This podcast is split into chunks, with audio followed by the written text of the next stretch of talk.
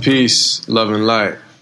This is the 12th Path and Present podcast, which means we have been doing a podcast a month for one year. So happy birthday to the podcast, and thank you all for tuning in. It's been a beautiful ride, and it's been overwhelming to see uh, all the places that people are tuning in from all around the world, all the love, and it's been great. We've had some amazing guests and we hope to continue to spread this uh, love and light through this medium. We have some really cool episodes coming up soon. Um, I look forward to sharing those with you. Many people have said that some of the conversations in this podcast have been transformative or changed their life or been greatly beneficial, changed the way they see things. And that's really what it's all about. I started this podcast because as an artist, I have the ability to travel all over the world, meet with amazing people, artists, activists, scholars, spiritual teachers, you name it, people doing really um, beautiful things. And unfortunately, when I turned on the news or even most social media, I was just seeing a lot of negative things. And I was like, why is nobody highlighting some of the good things? So I had these conversations with these people that really changed me and transformed me and opened me and made me look at the world totally differently. And I would then come home and be like, man, I wish I could share those conversations with the people that I love. And then I realized, well, I guess I can. So that's how Path and Present was born. And it's really been organic and raw. It's not heavily edited. It's just a long form, honest, sincere conversation. And the whole idea is like a mic just happens to be on, but we're having real conversations. So that's the idea. And if you enjoyed it or benefited from it, um, then alhamdulillah, we've served our purpose. So we would like to do the podcast even more consistently, more than once a month if possible.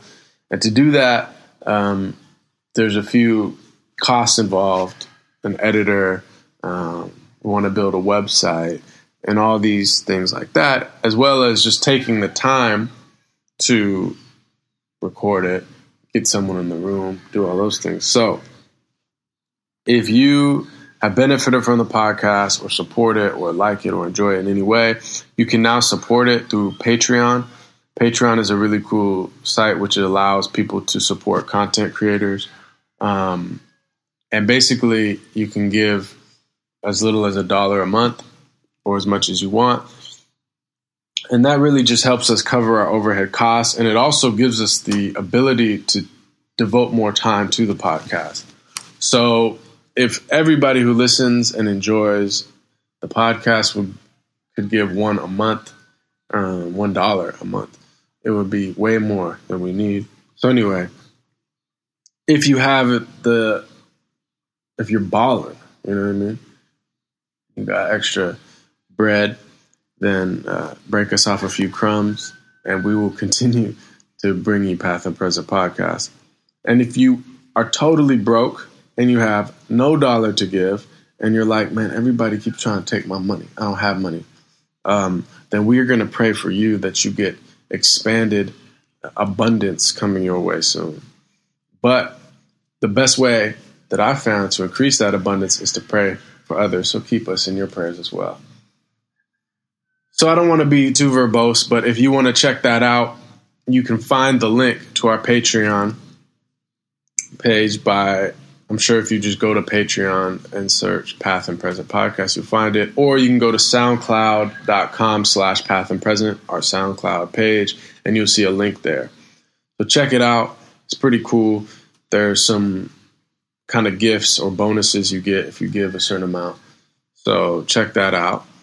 Um, and that will allow us to continue to do Path and Present and really, hopefully, in the coming year, to actually um, start doing it more frequently. We would really like to increase the frequency. Increase the frequency. Yes. So, this new podcast that you're about to hear is with Rory Dickson.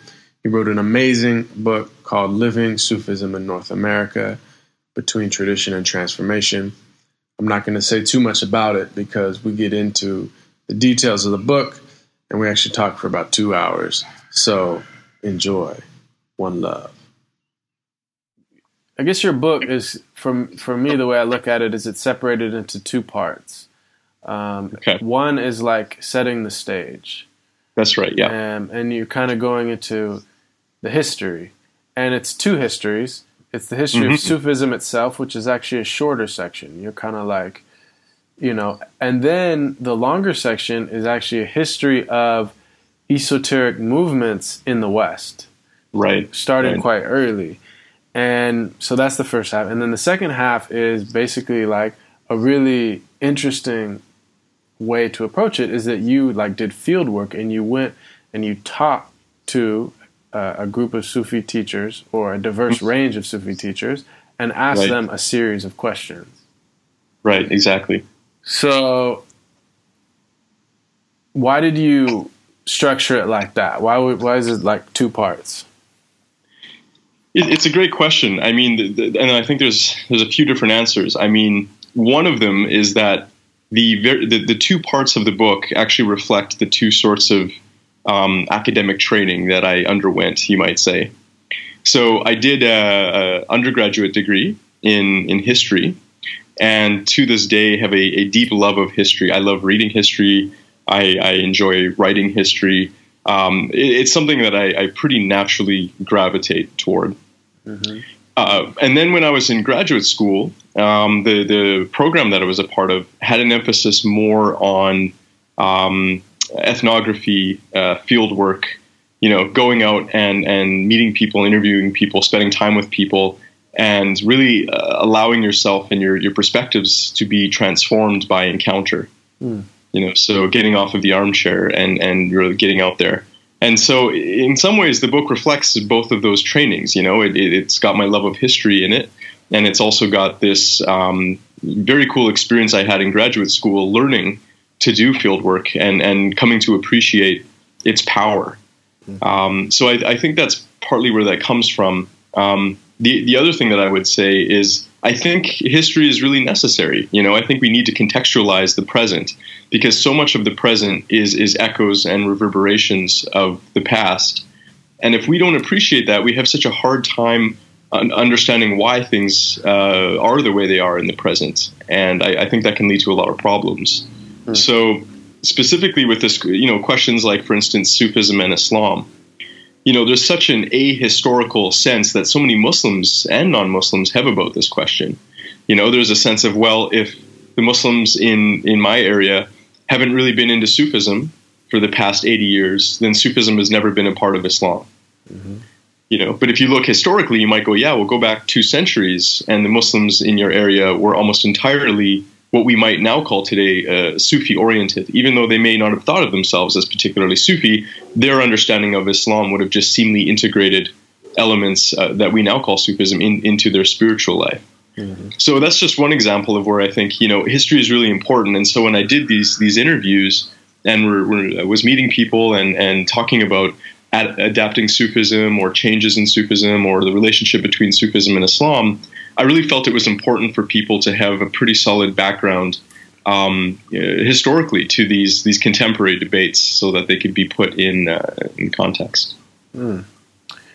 Yeah, absolutely, man. I think um, you know, so many of my teachers they always said like it's important to have historical consciousness and mm. really mm-hmm. understand mm-hmm. where we stand and where we are in the moment. And I've reflected on that a lot, especially traveling mm-hmm. teaches you this is that like so many people and so much of us um, we're just products of momentum. We're products of our environment, and we inherited a worldview, and we inherited all these things. And unless you're somehow transported out of that, it's hard to see. Yeah. You know, and it's like a fish doesn't know there's such thing as water. That's it's right. just swimming in the water, and then there's those few fish that jump out of the water, and then he wait, and then he comes down, and then he's like, oh, there's water you know, but you have to be taken out to know that. And that's right. You know, right. and and yeah, studying and reading history is another means than travel because you can get transported to distant lands and distant places. I think that's right. Yeah.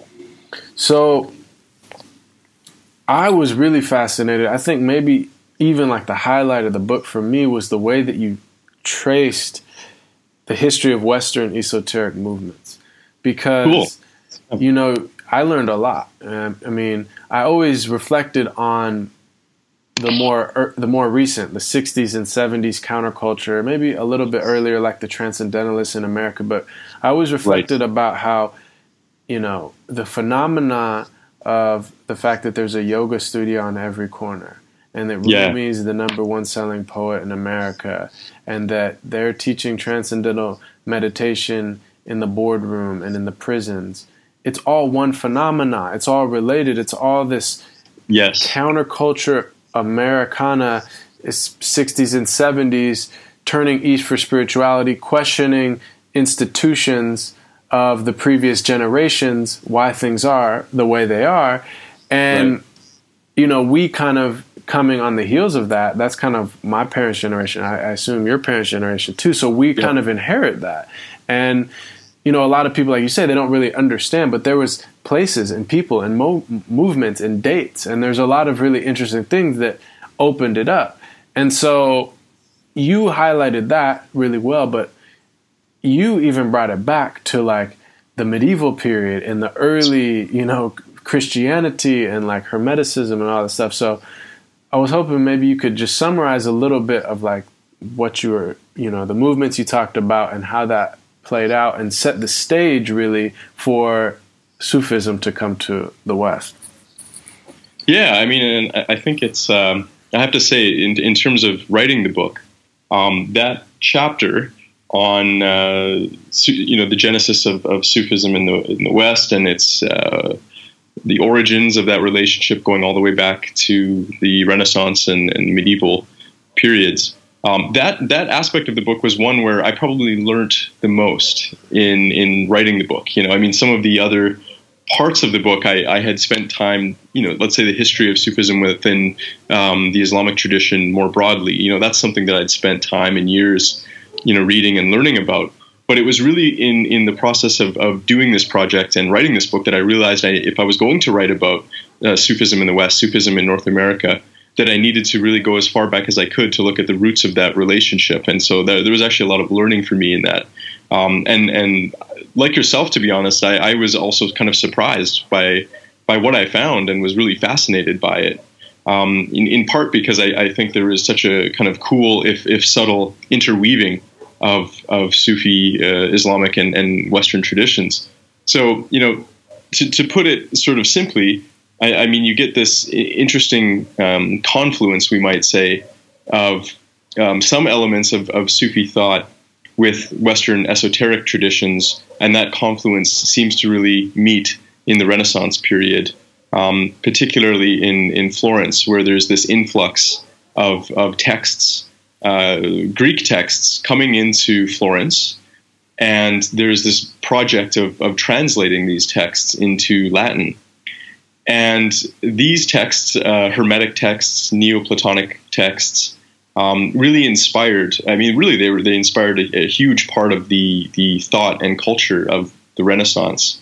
Um, but another piece of this puzzle was um, Raymond Lull, mm-hmm. who uh, came even er- earlier and was somebody who, interestingly enough, I mean, he got into Islamic and Sufi traditions largely as a missionary. You know, he he was uh, living in the um, Iberian Peninsula, you know, uh, present day Spain, and uh, in, a, in, a, part of the country that had been recently um, reconquered from from the Muslims. And so he was uh, himself somebody who who had a sort of born again experience and became a very devout Christian. But he spent a lot of time uh, studying Islamic texts, and in particular, from what we can tell, Sufi texts on things like the 99 names of God. And so, interestingly enough, he, he wrote a, a number of works um, on, on these subjects, in part to try to basically to engage in polemics. I mean, to try to convert Muslims and say, look, we have traditions like this too in, in Christianity. But what, what's so interesting about it, as many scholars have noted, is you know in his efforts to become a Christian missionary to Christianize Muslims, he himself became sort of Islamicized in a way. And this was is, in Spain in like was it the 1200s? Yeah, that's like, I think in the yeah if you go back to the 12th century basically. So uh, yeah, sorry, because 14, he, yeah, 13, okay, 14, yeah, because he was there. He was uh, you know like he was in the newly reconquered, you know, lands that were recently Right. taken from the Muslims. So there was still it was still like an Arabic speaking community and all that stuff. That's right. Yeah. So I mean, he, he was really kind of swimming in in that uh, culture. Um, but I mean, what, what's kind of cool about that is uh, you, you see uh, influences of Lull that really percolate for a while in in Europe, um, but really uh, come to light, I think, in in the Renaissance with people who we now look to as the founders of what is called the Western esoteric tradition.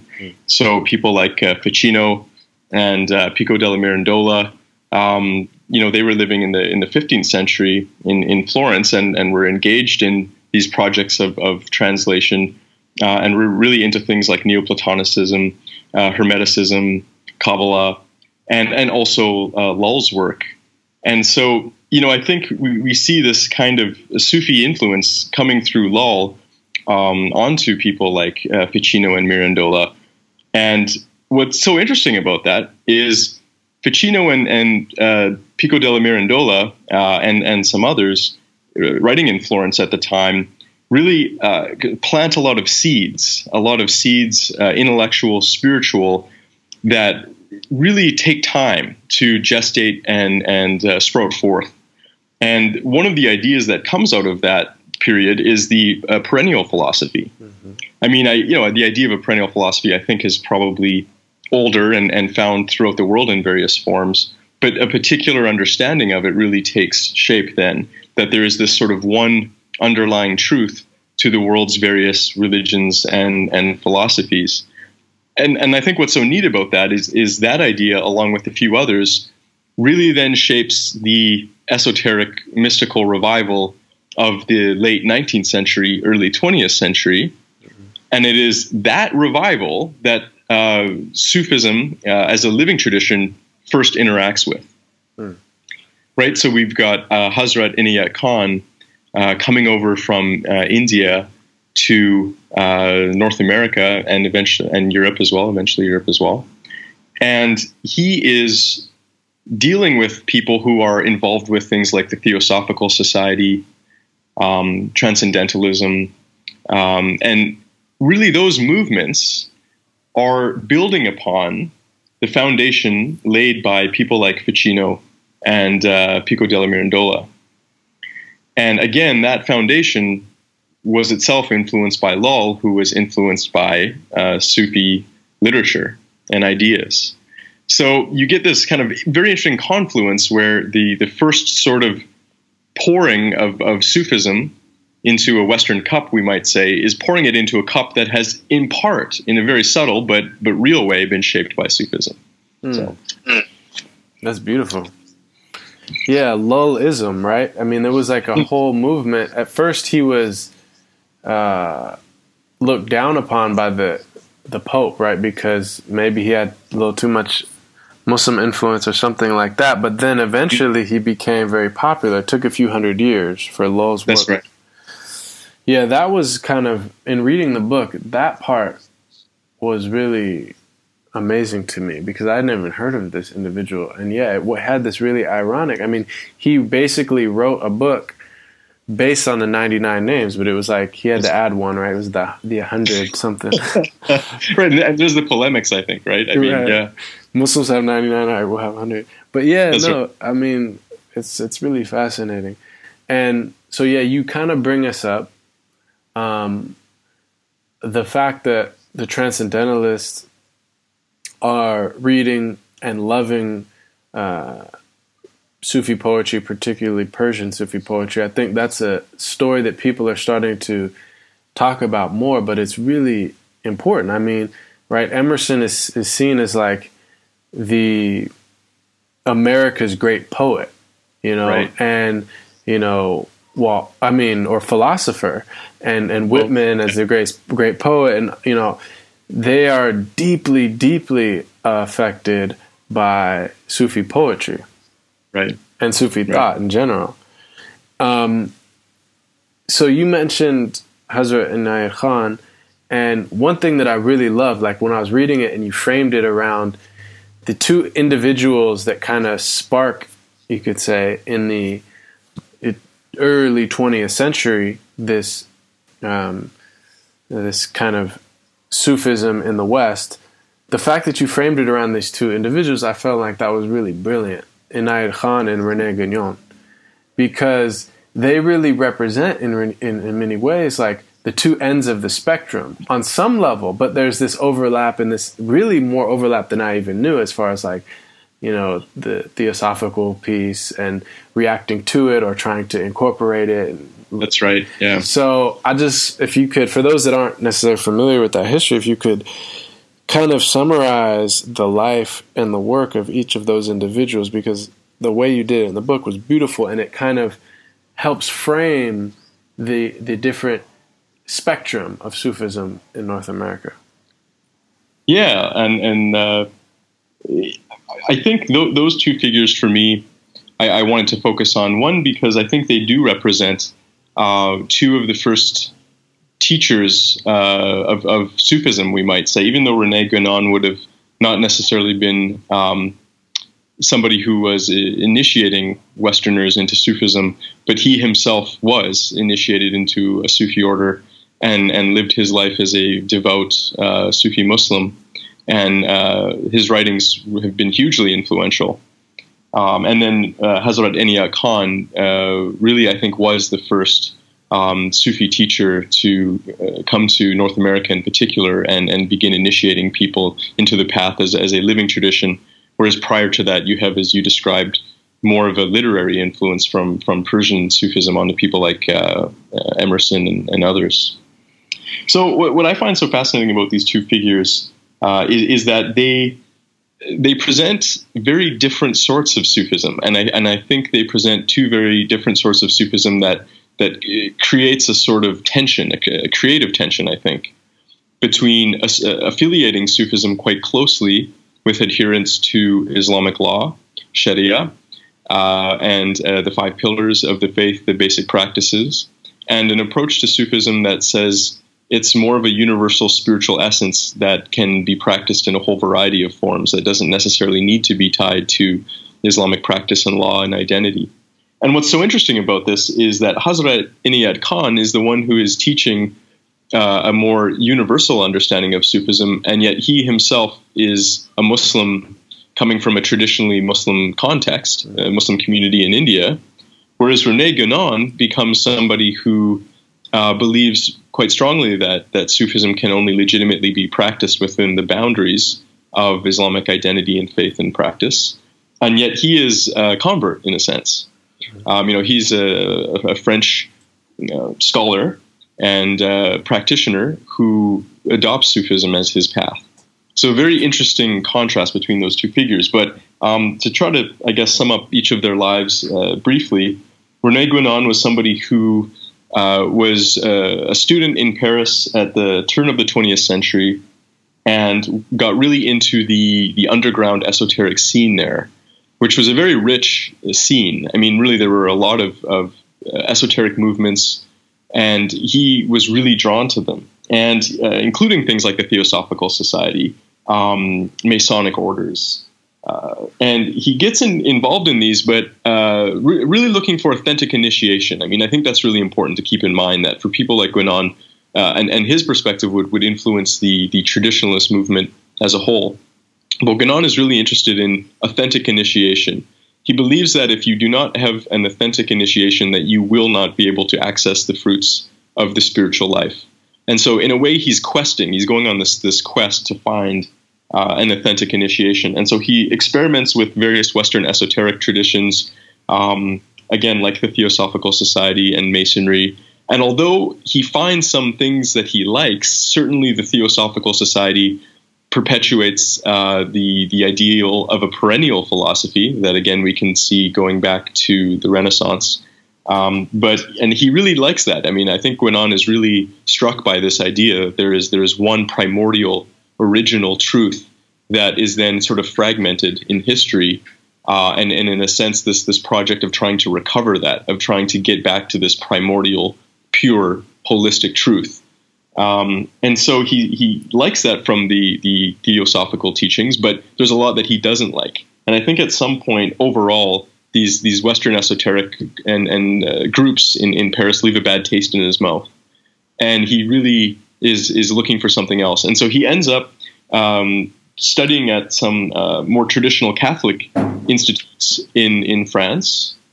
And it's there, I think, that he starts to encounter this this sense of the importance of tradition. That if you want to have true, uh, holistic, balanced, integral spiritual wisdom and knowledge, that this is only accessible within a tradition because a tradition is something that has been built up over time by wise, realized people, and it packs within it all of the materials that you need for your journey, which otherwise you either won't make it or you'll end up going off course, right? So I think there's that general sense that tradition um, really offers a lot, and in fact is is necessary for uh, completing the spiritual path. So I think then you get this combination in Guénon of, of this uh, perennialism, this understanding that there's this one truth that underlies all the world's various religions and philosophies. Um, but that if one is going to access this truth, this original truth, one has to do it through a coherent tradition. Mm-hmm. And so this is really important. Guénon doesn't think that everyone has to become a Muslim or everyone has to become a Christian or a Buddhist or a Hindu, but he thinks you do have to be one of them.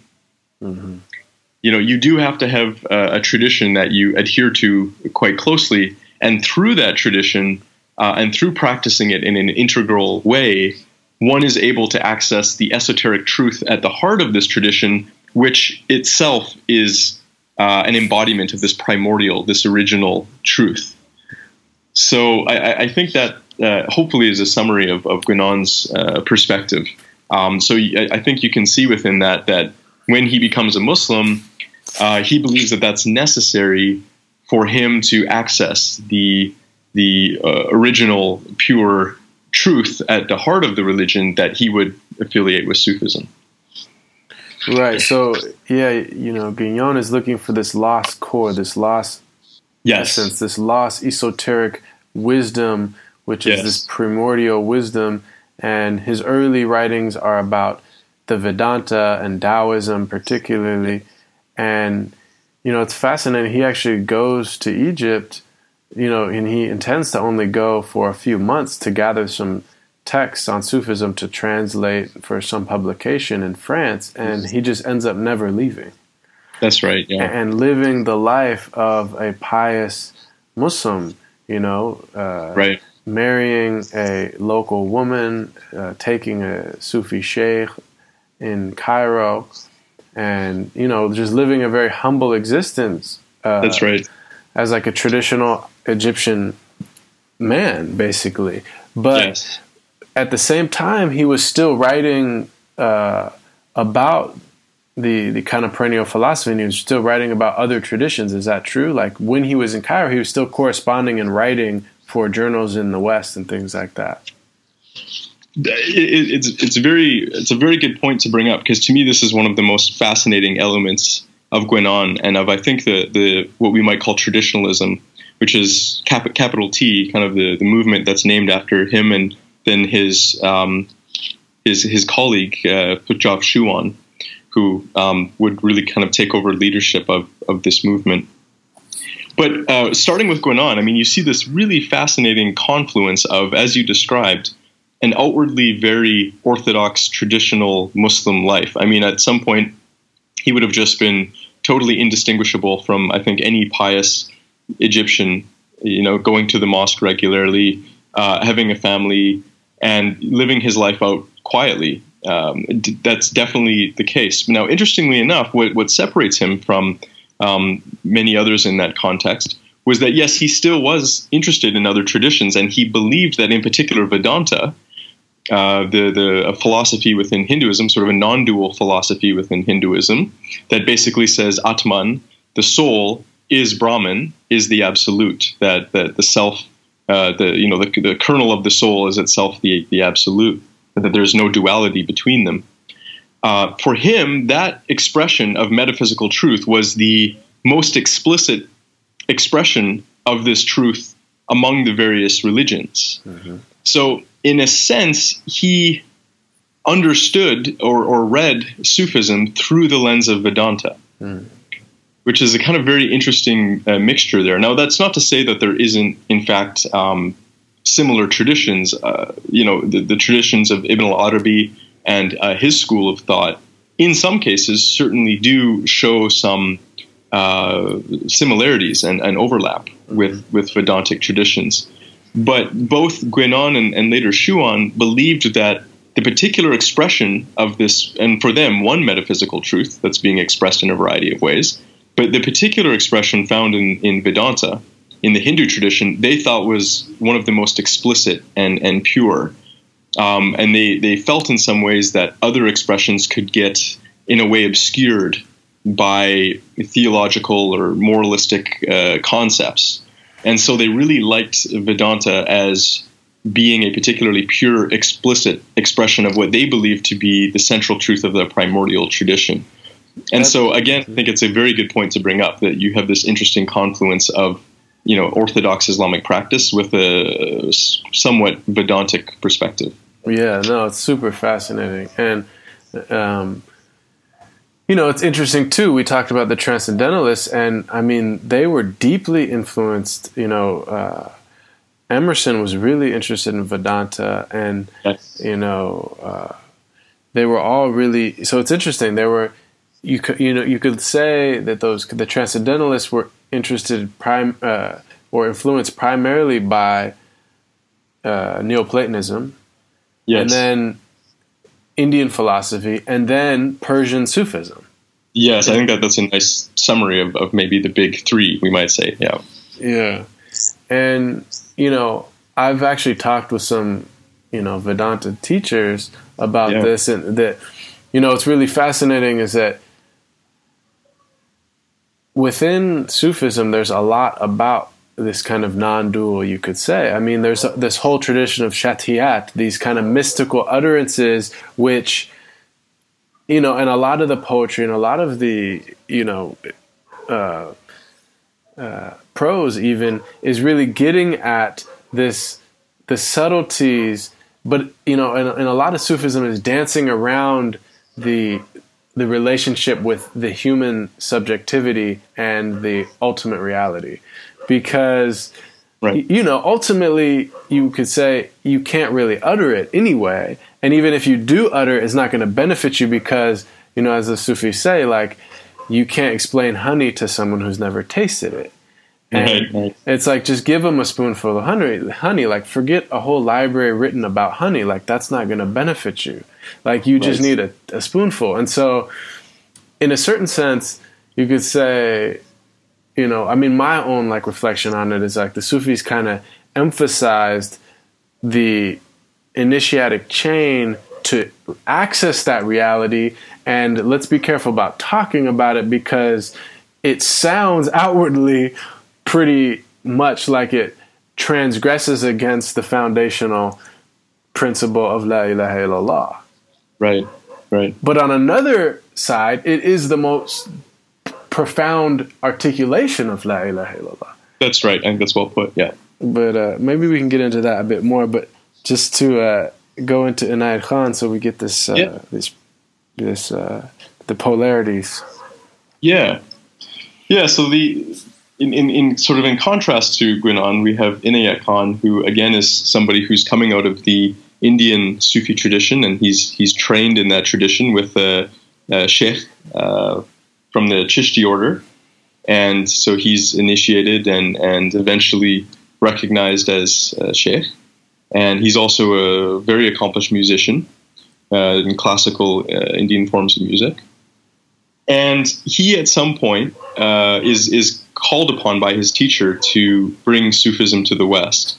And you get the sense in his uh, autobiography, autobiographical writings, that there's a sense of mission of needing to join the East and the West to bring them together um, to kind of create a, a more holistic tradition.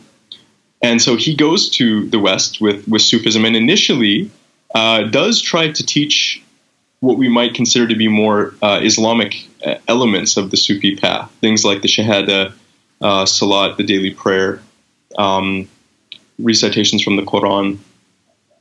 And he, initially he does this, but he finds in general that, that the Westerners he's encountering are really not that interested in becoming Muslim. They're not really that interested in, in Islamic traditions as a whole. And uh, what he does find, though, is a great many of them have been influenced by things like the Theosophical uh, groups, like the Theosophical Society uh, and uh, Transcendentalism. And so, what he does is he has this sense of, of wanting to convey this message of, of the transformation of the soul, uh, the oneness of humanity, the oneness of God, the oneness of reality. And he increasingly feels like the time the times call for a more universal message, that the times call for even the eventual dissolution of boundaries between religions and philosophies, a sort of uh, coming together of, of the world's traditions. And so that immediately marks him as being someone quite different in his approach from Guénon, because whereas Guénon said the traditions need to remain, in a sense, separate. I mean, he was also very concerned about uh, syncretism. He didn't mm-hmm. think that any sort of mixing of traditions was going to lead anywhere, that it would just dilute both mm-hmm. and you'd end up with something that doesn't really take you anywhere. He didn't he, he thought it was uh, a very negative thing that really one wanted to find a coherent integral tradition and and adopt that and follow it um, separately from the others, even though one might be aware of the others and might appreciate the truths within them and acknowledge them as being perfectly valid, still you stick with your own. Whereas with Inayat Khan, we have more of this sense of an emphasis on a universalism that sort of dissolves the boundaries between traditions and uh, a comfort uh, in integrating different elements. So he created um, rituals where you know they would light candles uh, for the different religions and they would read from the scriptures of different religions um, and really kind of creating this ideal of a, of a universal religious tradition that uh, sort of encompasses them all. And so that is, I think is a really important difference between Inayat Khan and Guénon. Um, but again, both there you see a the- theosophical influence. I mean, Inayat Khan was in a way presenting Sufism uh, much more in accord with, with the theosophical vision of this coming oneness of humanity. Whereas, uh, as you said before, Guénon was in a sense reacting a- against it. But one of the best ways that I've, I've heard um, Inayat Khan's tradition described is that it is very much a sort of core of the Chishti Sufi or South Asian Sufi tradition. I mean, that's its core. That's the core spiritual training that you find within um, the uh, the now called the Inayati order. I mean, it was called the Sufi Order of the West or the Sufi Order International, but that's its core. Really, is what we might call a, a sort of classical Sufi tradition. But that core is then sort of packaged or presented in a universalistic, uh, theosophical model. Hmm we might say. Um, so yeah, that's maybe one of the main points of contrast between the, the two of them. And for timeline, Inayat Khan was, you know, he came in the first decade of the 20th century. Is that right? Yeah, that's right. So he basically uh, he landed in uh, New York in, in 1910, hmm. and you know, to my reading, that really begins the the uh, presence of Sufism in North America as, as a living tradition with uh, a sheikh who begins uh, teaching people, initiating people into the Sufi path. Yeah. And you've brought out something really amazing, which is that basically for the next, what, four decades, or almost five decades, that was what defined Sufism because there really wasn't a lot of other manifestations of you know living Sufi teachers articulating what Sufism is. So he was really defining it, you know, f- for decades. That's right. That's right. And and I think that's important too because when we look uh, at, at, general uh, conceptions of, of, Sufism in North America, and, and I find this too in conversations with people, I'll, I'll tell them, you know, this is what I, I research and study. And sometimes they'll say, yeah, but, you know, and I'll tell them about doing Islamic studies and they'll say, whoa, whoa, what, you know, what does Sufism have to do with Islam? I thought Sufism was something just like this sort of universal, universal spiritual teaching. And uh, in an interesting way, some of that uh, popular impression that one might come across has its roots in these decades of Inayat Khan's Sufi universalism, we might say, uh, taking root in North America and yeah, for a while, really being the only game in town. Um, you know, it's not really until re- the 1970s that you start to see um, teachers from various parts of the world coming into North America and bringing with them lineages and, and presenting those lineages in ways that fit more closely with Islamic identity and practice. So that kind of brings us up to the 60s and 70s counterculture. Yeah. Um, yeah. How does Sufism fit into that general turning east for spirituality? Yes, I mean, to me, and I, it sounds like you might share this. I mean, I, I, look back on on the '60s, late '60s, and early '70s in particular as just one of the most fascinating periods of the uh, 20th century, and you know, so much of, of the cultural change that that takes place then um, continues to shape our social context now in in North America and and it, I think it was a really rich creative time. You know, you've got this confluence of the civil rights movement, the feminist movement. Um, you've you've got the anti-war movement. You've got the psychedelic movement, and all of these things are happening and really influencing and I think changing the culture. And one of the interesting things that you see at this time is a lot of young people who are experimenting with psychedelics, and through those experiences, encountering different states of, of consciousness and being that really kind of get them intrigued by the possibility of, of exploring consciousness in a more systematic manner. And so they really, building off of the, the foundations laid by people like, like Emerson um, and the Theosophists, um, you know, they, they can draw upon uh, these resources that are in Western culture uh, and and one of those resources suggests, as Emerson and many others did, that that you go east, that you look east, that there is uh, there one finds particularly powerful esoteric mystical traditions. And so a lot of young people do, you know, either they go to India, they they go to Afghanistan, they they go to Japan, you know, they begin studying Zen Buddhism, they begin studying Vedanta, um, Kashmir Shaivism. They begin studying Sufism. You know, at that, at that time, Sufism is, uh, I think, seen as one of these Eastern uh, mystical uh, traditions that that allows people to more systematically explore consciousness and ideally sort of elevate it. So yeah, I mean, I, I think at that time Sufism definitely fits within. Although I don't know if it's as prevalent as let's say Zen. I mean, Zen uh, in the 1950s with the beat poets, you know, you've got beat Zen You've got D.T. Suzuki uh, writing about uh, Zen Buddhism in a popular way that really catches on. Alan Watts, um, and then in the 1960s and 70s, you you get more Zen teachers coming over to the United States, in particular, and you get kind of an explosion of interest in, in Zen Buddhism. I, I would say same with uh, certain Hindu traditions. Again, Vedanta, um, actually, going back to around uh, the time of Hazrat Inayat Khan, even a little bit before, you have Vedantic traditions coming in. Um, and uh, really, I think you see more of that happening uh, in, in the 1960s and 70s. So, Hindu gurus, uh, Zen masters, you know, these become people that, that many uh, young people coming out of the psychedelic movement go to and say, look, you know, can you show me how to how to transcend, you know, the limitations of my everyday self? Can you show me how to access deeper levels of consciousness?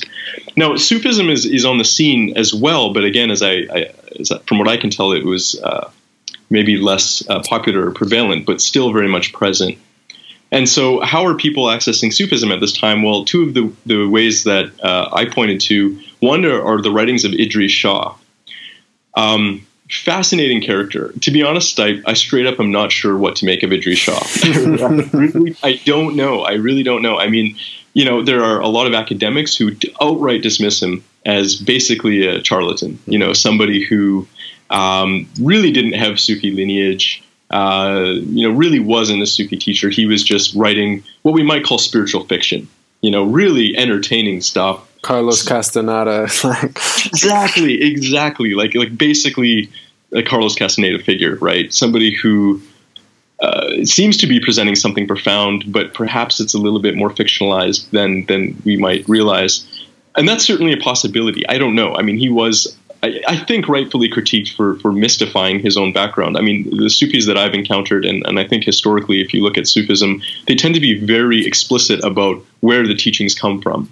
This is my sheikh or sheikha.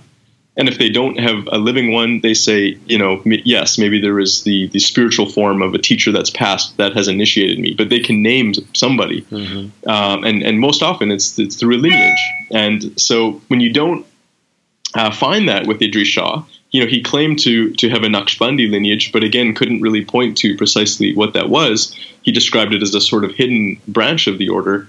Um, you know, I think he was rightfully criticized in, in, in general for that. At the same time, I mean, I've read his books and and I do enjoy them, and and they're in many ways brilliant, and they were they sold phenomenally well.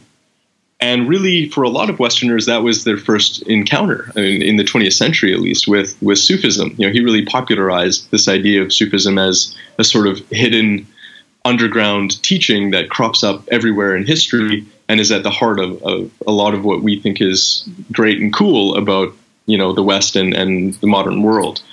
Um, but again, I don't really know what to make of Shah. I know there are people who have defended him. Some of his students, I think Doris Lessing was one who said, you know, he really defended him and said he was a great teacher and an honorable person, and and you know, and then there were others, uh, especially in the academy, who who really kind of lambasted him as as a fraud.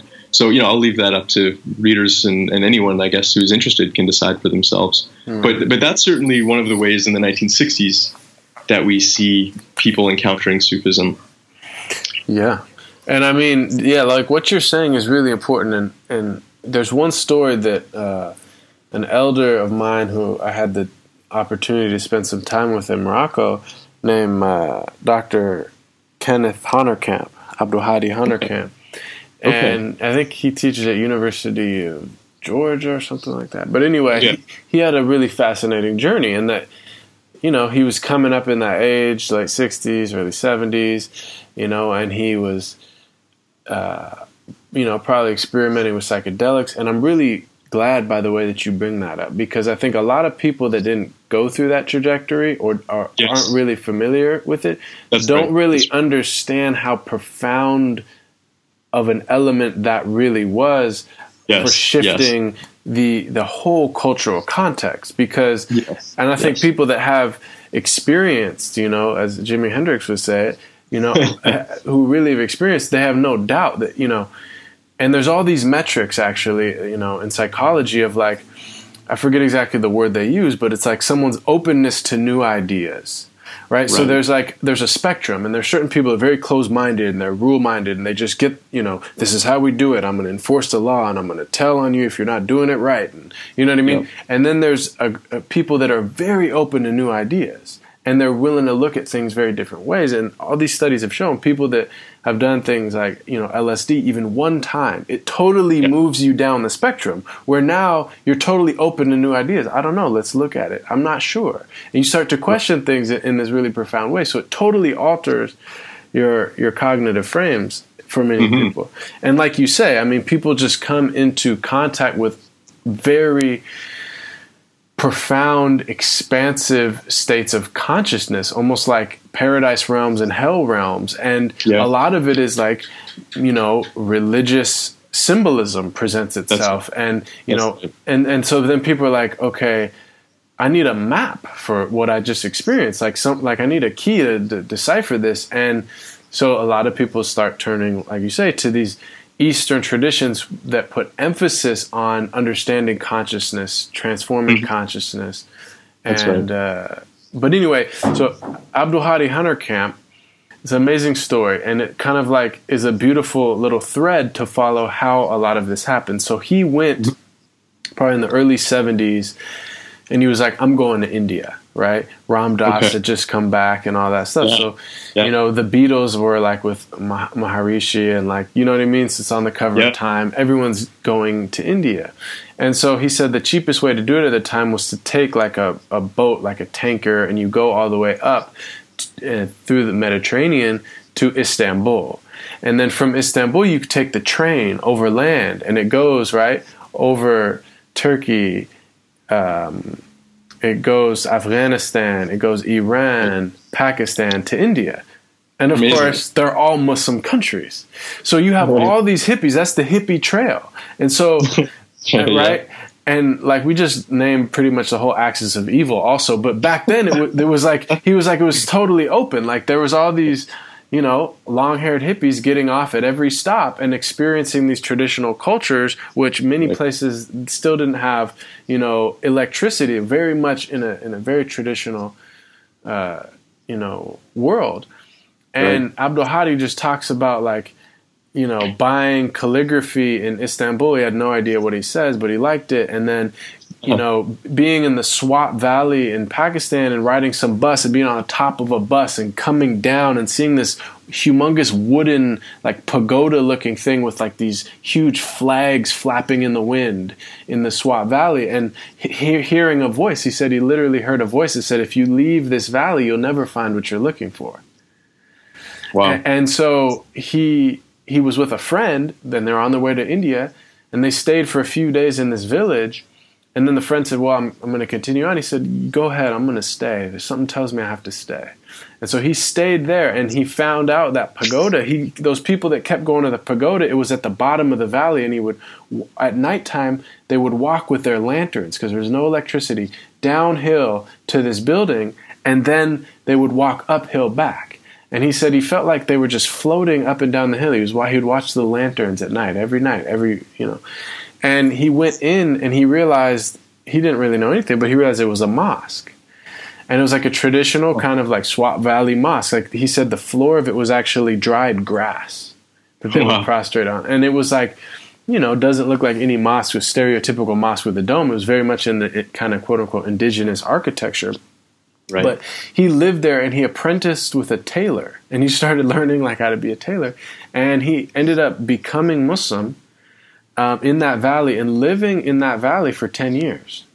Wow, wow. And he learned the language and he studied traditionally with the sheikh and the whole thing. But, you know, before all that, a, a month or two later, after he become Muslim, his friend comes back. And he said, Oh, hey, man, you're here he, he said, uh, how, how are you doing, Ken? He said, I'm not Ken anymore. I'm Abdul Hadi. He said, How are you doing, Mike? He said, I'm not Mike anymore. I'm Abdul Rahman. So he had become Muslim somehow. And he said the way that he did it is that he was on a bus going to India. And a little old man gets on the bus and he walks slowly at the bus stop, slowly, slowly on the bus. And he walks down the aisle and he misses all the other empty seats and he sits right next to him. Mm. And you know, he's just silent and they go and then he looks at him he says, "Who is your prophet?" And this dude, you know, imagine a hippie from America, he goes, "I don't have a prophet." you know, like I don't. And he goes and he said he just looked at him with like sincere sadness. Like you don't have a prophet, like sincerely. And then he mm. just and then the next stop came and he got off slowly and he left. And then the bus departed. And Abdurrahman, who I know now, he, he runs a language school in Marrakesh, very beautiful brother. Wow. He told me that on the next stop, he got off and he said, Where's the mosque? I need to become a Muslim because he felt so empty at that moment. Like, I don't have a prophet. I need a prophet, you know? I need a guide on the path. And so they both, but you know, these are like the fascinating stories. And I know another one is uh, someone who you actually mentioned in your book was uh, Abdul Haq Godless. And he actually, yeah. very yeah. similarly, but he was in Iran. So, I mean, all this turning east counterculture is very central. And then another individual who you mentioned in the book and who's just a character. I've heard many people talk about him. And so I hope maybe you could talk about him and how he ties into this whole moment eh, you know, yeah. Sufism and the counterculture, 60s and 70s, is Sufi Sam. Yeah, yeah. Yeah, Sufi Sam, I, I mean, very fascinating character indeed. Um, somebody who was a, a, student of Hazrat Inayat Khan, uh, somebody who was very well traveled. Um, he went all over the world, uh, all through South Asia, East Asia. Um, he was very open to a variety of traditions. He's very interested in things like Zen, but I think was actually quite well grounded in the Sufi tradition, maybe more than he's given credit for. Uh, if you look at his writings, you know he's clearly very well grounded in in the tradition, and uh, I think a very charismatic teacher. And interestingly enough, at some point uh, later in his life, while he's uh, recovering in the hospital. He has this this sense of being called to be a teacher to the hippies in the Bay Area at the time, which is where he was based. So in the Mission District of San Francisco, he starts hosting these teaching sessions, and uh, also in in part through uh, interaction with uh, Inayat Khan's uh, son, uh, Vilayat Inayat Khan. He comes up with these universal dances of peace, uh, and which at the time was just called Sufi dancing. And this really becomes a fixture on on the countercultural scene at the time. I mean, I think they opened for the Grateful Dead at some point hmm. uh, in the Bay Area, and uh, that that I think is another way that, especially in, in that part of the country, uh, young people start to encounter Sufism. And what, what I love about that is is how it creates this incongruity. You know, there's people who at that time would would encounter the Sufi dancers who would be in their dancing and singing including chants from a variety of different traditions. And for a lot of people, then they start to think of Sufism as being this very chill, open, you know, world peace and spirituality and uh, eclecticism. And that gets associated in the minds of many with, with Sufism. And then, of course, in the 70s, when you have uh, more more Muslim teachers coming over, they're then going, oh, wait, well, here's this person who's a traditional Muslim sheikh with a turban and a beard and that's also Sufism. You know, so I, I, I, I dig how that creates this uh, this incongruity there. Mm. Yeah, so there's so much with the history, and really it could go on and on. But I want to get to the the second half of the book, which you could even yeah. say was the heart of the book. Like once you set the stage, right? Then you talk to a wide variety of Sufi teachers and you ask them a series of questions. So, I guess um, my question about that is yeah. what were the questions, the main questions you ask, and why were those the specific questions that you were most curious about? Right. So, out of the various questions that I, I asked the teachers that I, I interviewed, I mean, I think they can really be reduced down to one question per chapter, right? So there's one chapter that deals with the question of adapting Sufism in North America, and there's another chapter that deals with the relationship between Sufism and Islam. And really, those those were the two main questions. Now, I, I asked those questions in a variety of ways, but but the central question of each of those chapters uh, was one, um, you know, what when when you're teaching Sufism in North America, what do you keep and what do you change? Most simply, you know, you know what what is the essence of the tradition that that you are trying to transmit and preserve, and what are the ways in which you are uh, adapting the Sufi tradition to convey that essence, to transmit that essence. Uh, the other question then is, you know, how do you understand the relationship between Sufism and Islam? And you know, with that, there are there are correlate questions like, you know, do you have to be Muslim to be a Sufi? What does it really mean to be a Muslim? Um, you know, that sort of thing. So those, those are really the two broad themes that I was interested in. Now, now, one, I was interested in those because when I started studying the subject, uh, I, I, noticed that, that those seem to be the points at which Sufi teachers diverged from one another. Those seem to be the pivots on which they would turn in one direction or another. So either they would say, these things must remain the same, and another teacher would say, no, these things we must change. And then you would get, you know, two branches of an order. Or in some cases, they would say, you know, look, you can only be a Sufi if you're also a devout Muslim. And someone, some other teacher would say, well, no, um, you know, uh, this is coming out of an Islamic context, but people can practice this without converting to Islam, and then you get again a, a divergence. So I was really drawn to those themes as I, I was encountering the tradition. I found okay, these are these are the points of difference. Um, and then the other thing that I would say about that is it's also how scholars have tended to classify Sufi groups in North America. They've tended to uh, classify them based on either how much they've adapted their tradition to a North American context or uh, classify them based on their relationship to Islam. And, and so I, I think for those reasons, uh, those were the two main themes that I was really interested in, in talking to Sufi leaders about. And, and again, because scholars have tended to classify uh, teachers according to these things, I wanted to know what, what did they think about these issues? You know, in their own words, how did they understand the relationship between Sufism and Islam? You know, how did they articulate the choices they've made in adapting or not? the the tradition.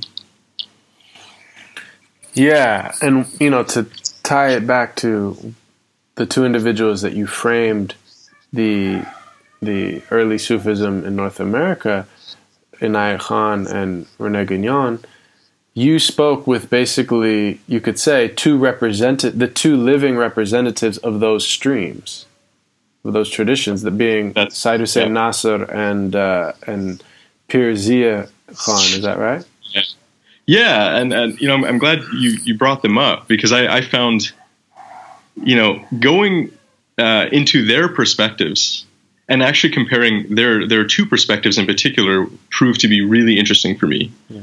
Um, in part because I found that their articulations of the relationship between Sufism and Islam, although one would expect to be um, quite strongly in contrast to one another, actually were, were quite close. They, they overlapped in, in a number of interesting ways. Yeah, and I feel like that was one thing that came through in the book is that you were trying to, I guess you could say, quote unquote, problematize some of the categories. So you were yes. saying that, like, yeah, some of these groups that say they're, you know, or downplay or outright say they're not Muslims, but they're Sufis, they actually, in so many ways, are very similar or you you know in so many categories that check the box of what a traditional Sufi order is, and then on the other hand, those who are very much like Sharia grounded, you know, Islam, Iman, Ihsan, traditionalists. Yeah. That's right. Um, that they have a very universal vantage point on what Sufism is, what Islam itself is. So maybe you could speak to that a little bit. Yeah, and, and to me, this was one of the things that I thought was one of the most interesting findings of my fieldwork. And and for me personally, it was a great affirmation of the importance of doing this. You know, I had, had mentors and teachers in graduate school who you know kept saying to me, you know, cool, you're you're doing all this reading and, and you're getting all these categories and, and classifications and, and history and, and you're getting that down, but you should really go out and talk to people and spend time with people and see what happens. Hmm. And that was one of, for me, the really interesting things about this project was going out, meeting with Sufi teachers, spending time at their centers, and having really in-depth conversations with them on these issues. And it, it really started to affect how I was seeing things. I guess one of the things that I really enjoyed about the project was was the way in which my encounters with with Sufi teachers and spending time with them to, to some degree dissolved the categories that I was working with. Um, you know, for instance, I found that Seyyed Hossein Nasr, who uh, is is one of the leading representatives of the traditionalist school of thought going back to Schuon and Guénon. Uh, he's a sheikh uh, within the Maryamiyya uh, tariqa or Sufi order um, founded by Frithjof Schuon. Uh, and he's somebody who, uh, as as a traditionalist in, in their mode, uh, definitely understands uh, truth and, and salvation to be found within the world's different religious traditions. So, in that sense, he's he's what is called a perennialist. But uh, like Guénon is somebody that believes that you know you need to uh, integrally practice one of these traditions to fruitfully access the the esoteric truth found within it.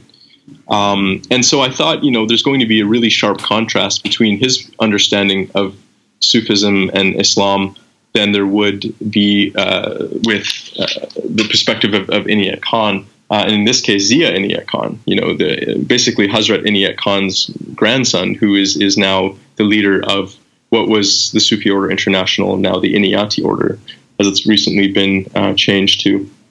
But what I found so interesting is that Zia Inayat Khan's articulation of the relationship between Sufism and Islam was actually quite close to Seyyed Hossein Nasr's.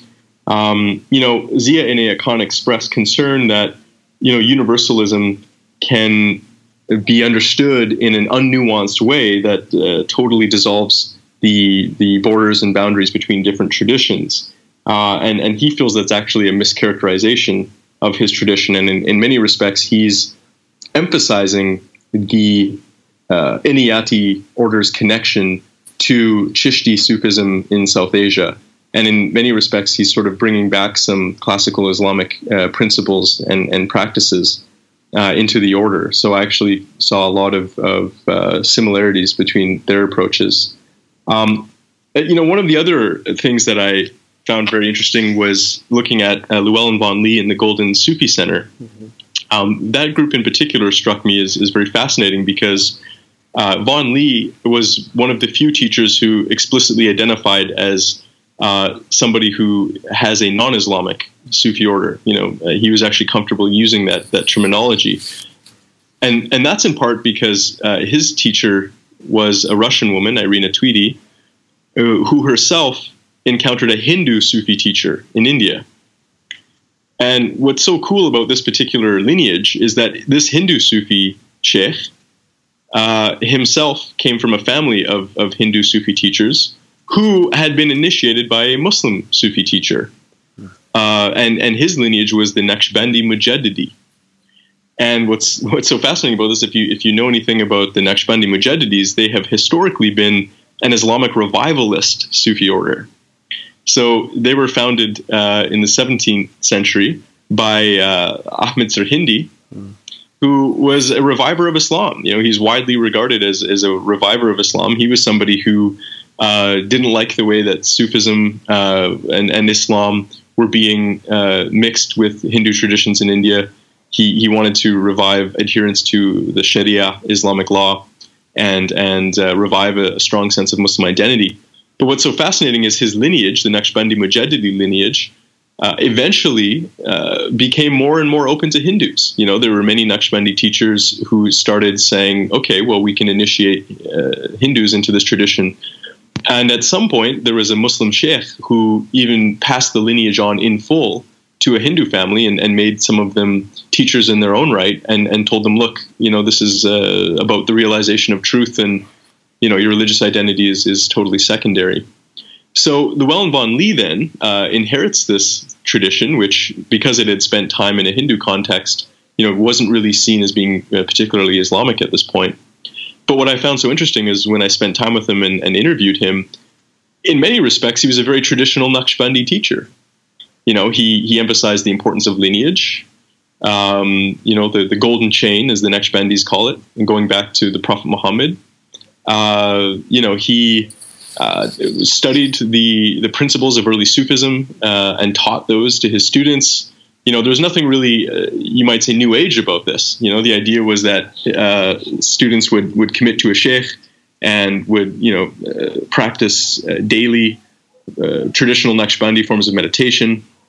And so what I found here was this this very interesting mix of a sort of non-Islamic form with a very traditional Sufi essence, we might say. And, and that sort of mixture just didn't seem to be adequately accounted for in the literature that I'd come across. You know, people would assume that if a Muslim, if a Sufi teacher was non-Muslim, then well, this is probably just some kind of you know new age, commercialized, ungrounded Sufism, unconnected with lineage and tradition. But I, I actually found something quite different with Vaughan-Lee in the Golden Sufi Center. And I thought that was really important to highlight that when you actually go and, and meet and speak with Sufi teachers, some of your, your categories are going to get uh, blurred and, and, even dissolved. Hmm.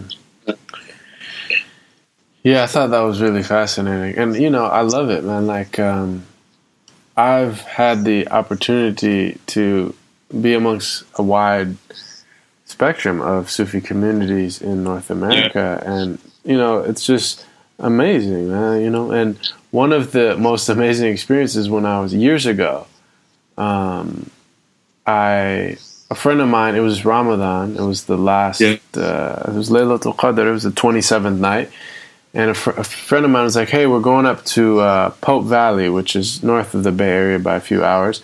We're going yeah. to the Sufi Center."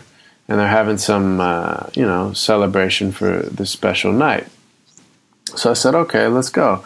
So I drove up with them, and we get up there. It's right by Napa Valley, right by wine country, and okay. we're out in the woods, like literally middle of nowhere.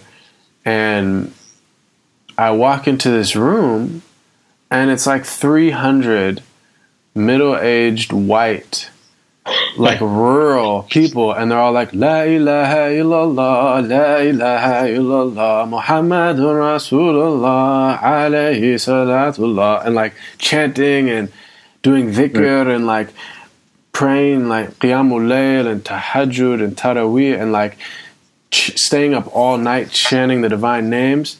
And I was just like, whoa, this is like, this is an alternate universe.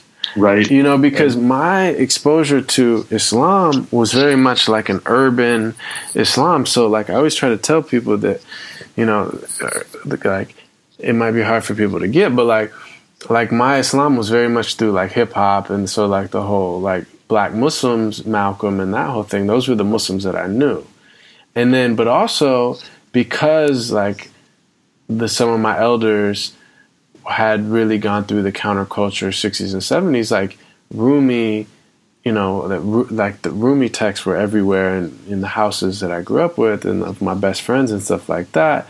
And so it was like really you know Rumi and Malcolm or as my friend Amir Sulaiman says Rakim and Rumi you know it's like and uh so but you know i was very much like always interested in sufism but like the my, the actual like muslims i knew were very much like that come from that like urban trajectory. And so to see like this a whole you know demographic that is clearly not being reached by anyone else you could say within the muslim community is being reached through this. And and that community is the shadili sufi order and uh, Sheikh uh, Muhammad uh, Jamal from Yeah. from uh, Palestine. He was the Mufti of Jerusalem, and I got to meet him. He passed away uh, about a year or so ago, but you know, it was just fascinating. And he was the type of person who, again, like an alim, like a, a, a well respected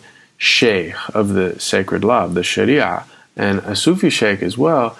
And he comes to America and he realizes, like, okay, I'm to have to adapt this to a context. And actually, I don't know if you know the story, but apparently there was a kind of, you know, new age spiritual teacher uh, who was a big deal apparently and you know he was doing channeling and psychic work and all this stuff and he met the sheikh muhammad and basically was so transformed by his presence that he took the sufi path and became muslim he became ibrahim jaffe and so his whole following which was like hundreds of people it took the path with him Wow. Wow. and so, you know, I mean, but there's communities like that that people just don't necessarily know about. And, you know, I'm so fascinated by the whole thing, you know. And uh, one of the beautiful stories that you highlight in the book was the Jarahis. And I think this is an Yes. amazing, Yes. amazing example because, you know, Sheikh Muzaffar Effendi was just an amazing individual and, and his life is very just fascinating. But he had the insight to realize okay there's some people that want the spiritual you, you, you know and it comes down to like the whole you know age old debate of the letter versus the spirit you know? That's right. and so he said some people want the spirit but they don't they're not really interested in the letter and some people want the more traditional the whole piece you know the whole traditional way that we've always you know we've done things. And so he made way for both. So maybe you could tell a little bit about the story and the um the woman that the sheikha that you interviewed. Yeah, I, I really enjoyed encountering the Jarahi tradition, and um, you know, I, it's interesting how through somebody's students, sometimes you you kind of get a sense of, of who their teacher was, and certainly with uh, Sheikh Muzaffar, there was a really powerful sense of, of his spiritual, you know, charisma. Um, Robert Fraser and uh, Fariha Al Jarahi um, both of whom I, I interviewed and, and who represent uh, two different branches of his order, both gave this this really incredible sense of being transformed just by his glance or presence. Um, and yeah, I mean, one of the things I, I really liked about in, encountering that tradition was it, it really illustrates well um, how I, I, think some of these boundaries get blurred. I mean, if, if you look at some of the things that Sheikh Muzaffar said, one of the most beautiful stories that I really enjoyed hearing was um, from Robert Fraser, who said that uh, some of Sheikh Muzaffar's students were, were taking him around the United States. You know, he's visiting from from Istanbul, and uh, they brought him to a research university and, and to a laboratory, and and you know he was really kind of intrigued by some of the scientific work that was being done there. And he was he was very impressed and, and was saying a lot of really you know elevated things about about the research scientists. And one of his students said, "Well, you know, Sheikh, um, you know, many of these people are, are atheists." And he responded, "Well, he said they're devoting their life to studying haqq, to studying truth." And he said, "And that's one of God's names." So he said, maybe they're better Muslims than we are. Hmm. Yeah. And and so and this is a teacher who, uh, as you say, was somebody who was I mean he was an imam. You know, he was a prayer leader. Uh, he had an Islamic bookstore. He was he was very well grounded in the traditions of fiqh, Islamic law, in the traditions of Islamic theology. You know, he very much represents a, a classical model of Sufism, which is uh, you know Sharia, uh, tariqa. You know that you you start with the law and that the, the, the, boundaries of the law contain the spiritual path, and you within that you take the spiritual path to haqiqa, to the truth, to reality. And so, you know, and, and that's one of the, the stories that I love because it illustrates so well that even somebody who is very much grounded in the Islamic tradition and understands Sufism as integral to the Islamic tradition also had this this generosity of spirit and this openness to, to realize that the, the deep meaning of, of Islam is something that goes beyond communal identification. You know that, and I and I saw that from a lot of the Jarahis. You know, they said, "Look, Islam has this this much deeper, more universal meaning. It's not just about, you know, uh, are you praying five times a day? It's how are you praying? You know, what, what's your state while you're praying? Uh, Sheikh Muzaffar also said sometimes Muslims are the hardest people to make Muslim. you know, like like sometimes if you get a spiritual ego, it's actually really tough to to penetrate that to get you to a place of genuine surrender to God mm. as opposed to you know just simply a sense of, of identity. And and so I think that kind of deeper understanding of of Islam, Muslim. Um, was was really interesting to, to hear, especially coming out of a tradition like that. Um, yeah, you know, I mean, there, there's a there's a lot um, that I could I could say about that, um, about the Jarahi tradition in particular. Yeah, because the, yeah, what's amazing, right, is that uh, Sheikh Muzaffar, he he you know made a Turkish uh, disciple, made him the head of a very you know Turkish style tekke or Sufi center that was basically doing exactly what they're doing back in Turkey at the kind of mother center of their Jarahis. But then on the other hand, he saw that there was this Lex Hixon Nur Lex Hixon, who was a really amazing, interesting individual, had a radio show interviewing all the different spiritual teachers at the time. You know, had a like a PhD from Yale in religious studies, and is practicing multiple different traditions, uh, and you know takes the path, becomes a Sufi, becomes a Muslim with Sheikh Muzaffar. And so he sees in him something special, and he says, "I'm going to put you in charge of this center that we have in Manhattan." And yeah. it's going to be very much modeled for seekers, for people that aren't necessarily interested in Islam, but they want right. to draw near to the divine presence. They want to do, you know, chanting or, or remembrance or meditation or these type of things. And I think that is so fascinating that within that order, you kind of have two branches that come off from yes. Muzaffar's insight that there's two kind of type of seekers that are interested in Sufism. Yes. Yeah, I, think that is is such a good example of that. You know, he he seemed to foster these two different approaches, and right. So then uh, you have um, Lex Hixon, who who has a branch of the Jarahi order, which uh, then uh, Sheikh Fariha, uh, who's the the current representative, the current sheikh of that order, um, you know, takes over from from uh, Hixon and continues this this model of a very open approach to Sufism. I mean, she herself is is a Muslim, and it's a very we might say Islamically oriented order in the sense that you know they're they're preserving the traditional um, prayers, and you know she she teaches salat, and you know they, they recite the Quran, and their center in uh, New York is is a mosque. Um, but it's also very open. You know, she says, "Look, I don't teach salat as an obligation. I teach it as a door to spiritual knowledge. So, you know, it's not something you have to do, but if you try it out, you might find that it's really helping your path." You know so it, it's it's a sort of interesting approach and and for her you don't have to be a muslim to be a part of of uh, her particular branch of the Jarahi order whereas if you look at the one uh, that was was taught by uh, Tosun Bayrak from was another one of the students of Sheikh Muzaffar Ozak you know that is a branch that um, you do have to be Muslim to be a part of Mm-hmm. And you know the, the, daily prayers and things are, are taught in a more traditional way of, of being obligations of Sharia upon you. You know, so in, in a way they, they look similar in, in the sense that the practices they do are, are very similar, but their understanding of them is, is quite different. Mm. Um, you know, I think uh, one other example of that that I find so fascinating is is Bawa Muhaiyaddeen. Mm. And Bawa Muhaiyaddeen, like Sheikh Muzaffar, and, and maybe even to a greater degree, um, taught people uh, different approaches. You know, and I found this when I went to the um, Bawa Muhaiyaddeen Fellowship in, in Philadelphia. You know, I was talking to the students, and it was so interesting. You know, I met the uh, imam of their masjid, who I, I attended his Friday uh, khutbah, his Friday sermon, I mean, and it was a fire and brimstone sermon. Like, like you know, it's one of those sermons that's very old school. Like, like you know, the day of judgment is coming, and and who do you think you are that you're going to be okay on that day? You know, look at yourself, look at how you live, and and rectify yourself. It was you know very sort of classic prophetic, um, you know, sermon uh, warning. And uh, so you have this this very uh, we might say you know Islamic sense of of Bawa's teachings I talked to uh, another one of his students who said, I almost didn't want to talk to you because you're studying Sufism, and I don't even call this Sufism, let alone Islam. You know, this this has no category whatsoever.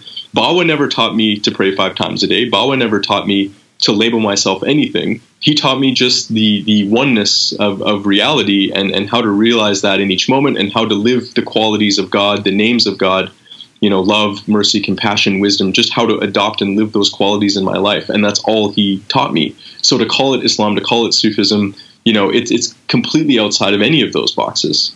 Mm. So, so to meet people like that, uh, who had such contrasting understandings of Bawa's teachings, and then, you know, the more that I looked at the tradition to realize that that's how he very consciously taught it. He told some people, yes, you know, praying five times a day will be good for you. That's something that you should do. Um, you know, he had them build a mosque. Um, but for other of his students, you know, he, he wouldn't mention any of those types of practices for them. And and again, you know, you get then these different understandings of, of what his teachings are and what Sufism is. Yeah, it's so beautiful. And I read this book. It was really an amazing book. I think it's called Muzaffar Effendi and the Transmission of Sufism to the West, which is about Muzaffar yeah, Effendi. I, I, know. Yeah, it's a great book. It's an amazing book. And I literally found it. It was super random, but it, I just found it when I was in Konya this year. And wow. you know, I felt like it was definitely for me to read. Like it was on a bookshelf at a restaurant. And there was no other books. And I asked the waiter, like, why is this book here? And he goes, I don't know and then I wanted, I was like, I feel like this book's for me, but I didn't want to like ask for it. And he goes, Do you want it? And I said, Yes. He said, Okay, just bring it back when you're done reading it. And I was like, Okay. so I went and read it and brought it back, you know, and it was one of the most profound, beautiful books I read. But, and you really get a sense of just how vast Sheikh Muzaffar Effendi was of, of just a soul. And, mm-hmm. you know, one thing though, the, the story that they told in that is that that he, Muzaffar Effendi met some of the the disciples of Bawa who had passed on by then, and they told him they said Bawa for ten years all he taught us was La ilaha illallah. All he taught right. us is there's no God but God. There's no one but the one. And they said Muzaffar said, Ah, we should have done that. and oh, that's awesome. I thought yeah. that was so beautiful. And you know, what a lot of people don't know is that Bawa is the key. He's the reason that Rumi is the number one selling poet in America because amongst his students was a young man named Coleman Barks. That's right. And Bawa told him, basically, you have to translate this. And, you know, I heard Coleman, uh, or I read something that he wrote talking about his time with Bawa, and he said, We prayed. We prayed five times a day. But it was yeah. never a question of this is obligatory or not. Like that never crossed into our mind. It was done out of pure love and devotion to the ultimate reality. And I just thought that was, uh, you know, wow, you know, when he said that. And you know, I, you can see on on YouTube videos of Bawa and some of him talking, some of him singing. The ones of him singing, particularly, yeah. like, and you could tell, like, this is not a normal human being. Like, there's something so special and unique about him. Like, who is this? Person? Even the pictures. I mean, you, you see a picture of Bawa, and it's like you're, you're not entirely sure he comes from this planet. Yep, you know? exactly. and uh, they say like they found him somewhere in the jungle in Sri Lanka. Like, where'd you come from? But yeah, I mean, and there's so many amazing like characters and movements, and you know, I guess one of the the questions that I had for you is, if we step back and we look at, okay, Sufism as this quote unquote, obviously Eastern tradition coming to the West. Um, and then if we were to compare that a little bit to what happens with other traditions, um, because I read a book. Well, there's a few books. There's one book called How the Swans Came to the Lake, which is kind of like a yes. classic about yeah. Buddhism coming to America, which has a lot of good information in it. Um, yeah. But then more recently, there's a book called American Veda or Vedas. Uh, I think F- Philip Goldberg, I believe is his name, right? Yeah, actually, I, I was I was able to meet him at a, a conference uh, a few years back. A very cool guy, and I think a, a, very interesting book. Yeah, that book, I love that book, man. I read it cover to cover. I read it multiple times, highlighting things because it's not just a history, but he really has a lot of really profound reflections on because if you think about it, Hinduism is unique because very few Americans became Hindu. Like it's not a big thing. Like way fewer probably than became Muslim, I would guess, although I don't know. That's right. Yeah. But uh, how ubiquitous is, you know, uh, the influence of Hinduism on American culture. I mean, it's unbelievable. If you just okay, yoga studios on every corner. Um, right. The term enlightenment, uh, in nirvana, um, reincarnation, karma. Like all right. these terms, they didn't exist. Like Western people didn't know about them hundred years ago, except outside of like very obscure like scholarship, right? So it's like now there's just so influential, and he and he traces why that happened and how that happened. And one thing that he says that you had all these you know Hindu masters coming to America, and he said there were some that were successful and some that weren't. And he argues that the ones that were successful, what they had in common is that they downplayed Hinduism as a religion, and that they what they they they emphasized is they said this is a science of consciousness transformation. This is a science. Right. Right. And those were the ones that were successful. And, you know, he says so much more. But one thing he says that is related to this that I never forgot, he, th- he said, religion has five, it fulfills five things. And he put the prefix trans. Uh, I'm not sure if I can remember them all, but there's like transmission, translation, uh, transaction, transformation, and transcendence. Those are the five. And so transaction is like the rules, you know, like the, the sacred law. Um, yeah.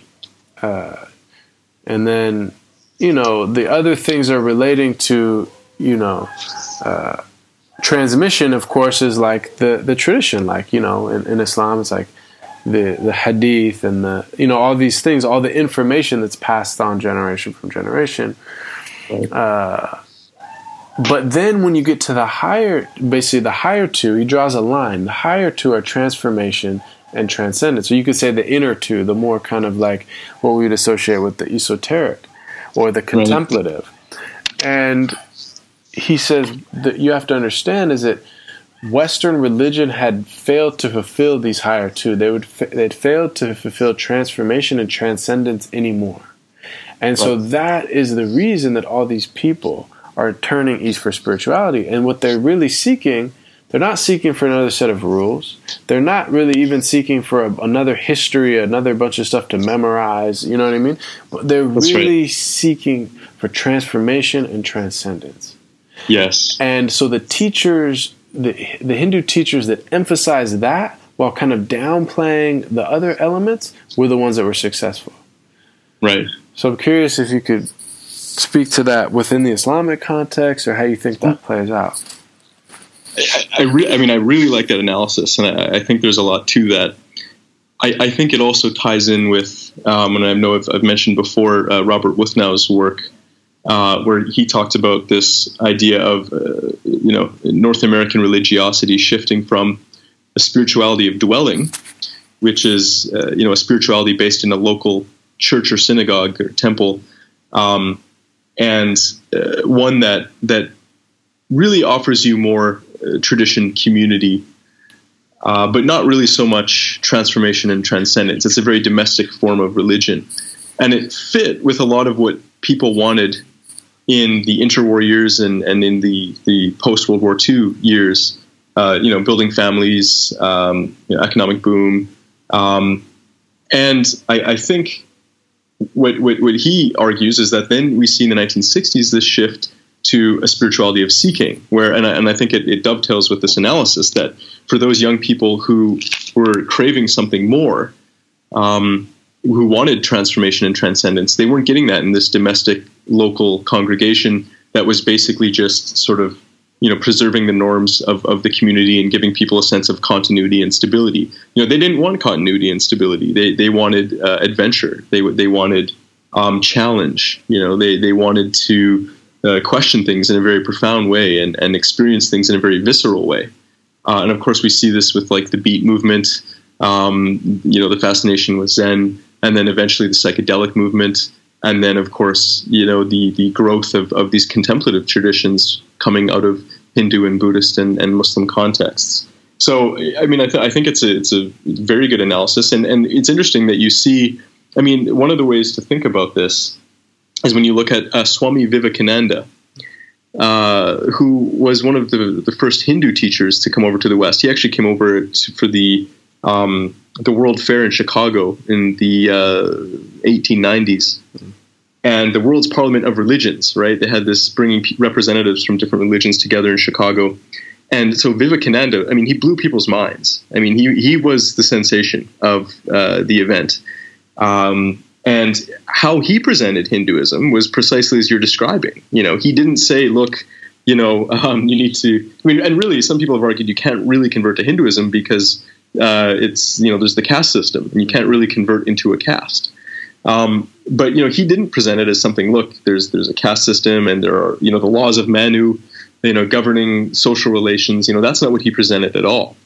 What he presented was uh, the, we might say uh, something that he formulated as the spiritual essence, the spiritual essence of Hinduism, which he believed was the Vedanta tradition, and he presented it precisely as a science of, of mind and consciousness and spirit, as something that wasn't dogmatic, as, as something that uh, wasn't going to get in a fight with science. And this is another thing too. A lot of North Americans were kind of weary of this religion science battle and you know the the profound successes of the scientific tradition seemed for a lot of them to put religion on its back feet and so to have a tradition that wasn't saying no i'm going to you know stand on the ground of, of uh, dogma um, and uh, you know un- unquestioned belief in, in the face of science you know people were, were drawn to somebody who was saying no actually you know we don't have to take that stance that that spirituality um, spiritual practice and, and science can can coincide very closely and and so it was a very popular presentation. So again, he didn't teach Hinduism; he taught Vedanta, right? And I think there's a very strong parallel there with how Inayat Khan, who's coming, remember, you know, just about a decade or so after uh, Swami Vivekananda, uh, Inayat Khan then does almost essentially the same thing with the uh, Sufi Islamic tradition. You know, he doesn't come in saying, you know, here are the basics of the Sharia um, you know, you're going to have to stop eating bacon in the mornings and, and that sort of thing. He's, he's not so concerned with that. He's concerned with teaching the spiritual essence, which he calls Sufism or, or just the message, as he would eventually call it. And, and so again, you see a very similar pattern of saying, look, this is something that here are a set of practices that you can experiment with. You know, here's here's a belief that that isn't dogmatic, that isn't sectarian, um, that is opening to a universal era and understanding, and and it you know, it, it, was successful largely in that he, he gained a, a, concerted group of followers. So yeah, I mean, I, I think that's one of the cool things, and I, I, would love to do more on this in the future, or, or see more people do this. Is more comparative work. You know, I mean, because you see so many of the same patterns in how Hindus and Buddhists and, and Muslims have adapted their traditions, and and in a way, you know, you could put it simply, well, two ways. One, there's the old Sufi saying, you know, water takes on the color of the container that you pour it into. You know, so when you are pouring a contemplative tradition into a North American container, you know, it will take on some of the colors of the North American context, right? Uh, and the other way to think about that is if you want to communicate something to people, you, you need to speak their language or they won't understand you. And it's not simply language isn't just English. You know, language is, is the conceptual framework that you're operating within. And so, if, if these teachers didn't present their contemplative traditions in ways that resonated with North Americans, then yeah, they wouldn't be successful, and they, they wouldn't actually do their their mission as they understood it, which was to to complete their mission, which was to transmit these these teachings. Right. So. Another thing that yeah, those are all really good points. And another thing that relates to that that I've been thinking about a lot. For instance, living for a long time in the Bay Area, um, the Bay Area has been a center for a lot of counterculture stuff, but you mentioned like Buddhism. There's a lot yeah. of uh, Buddhist communities yeah. in the Bay Area. And one thing that I noticed, because in San Francisco as well as Oakland, there's uh, there's you know a very large Chinatown, an old Chinatown. And, okay, yeah. And then there's Japantown as well in San Francisco, yeah. and there's a lot of Buddhist centers there that are very right. much culturally Chinese, and you don't That's see, you know, American people there. No, like, you know. Um, but then you know San Francisco Zen Center, you know, and then all these other you know large Buddhist organizations that it's, they're almost like parallel universes. What I'm getting at is there's all these like converts to Buddhism, or now even like children of converts to Buddhism, and then there's the kind of like immigrant Buddhism, if yeah. you, if you will, yeah. and they totally exist in different universes. Like there's re- right. there's really like now a lot of the the convert Buddhist uh, communities they take from or draw from or, or, or get their lineage from a you know uh, teacher from wherever you know where it be Vietnam or Thailand or China or or uh, you know Japan or anywhere you know a traditional teacher representative but that representative then is basically spreading this message within the context of uh, converts and then now you have a lot of, of course, teachers who maybe studied overseas with these Buddhist masters, or you know, the Buddhist masters came here and trained them, and so you know, you have these huge Buddhist teachers who are then now passing on the tradition as Westerners, born and raised in this culture. Um, right. And I, I think about the Islamic context and how you know, in 1965, I believe that's when the Immigration Act passed, that's, so that now yeah. all of a sudden non-Europeans can come to America, which right. means now, for the first time, really, in in large numbers, you have Muslims immigrating from the majority Muslim lands, and this significantly alters uh, Islam and Sufism and the trajectories. And this brings up a lot of that tension where you say, okay, there was a lot of seekers who were kind of experiencing Islam within a, a context of their Americanness, which may or may not have looked a lot like traditional Islamic Sufism. Mm-hmm. And then that coming into tension with people coming with their,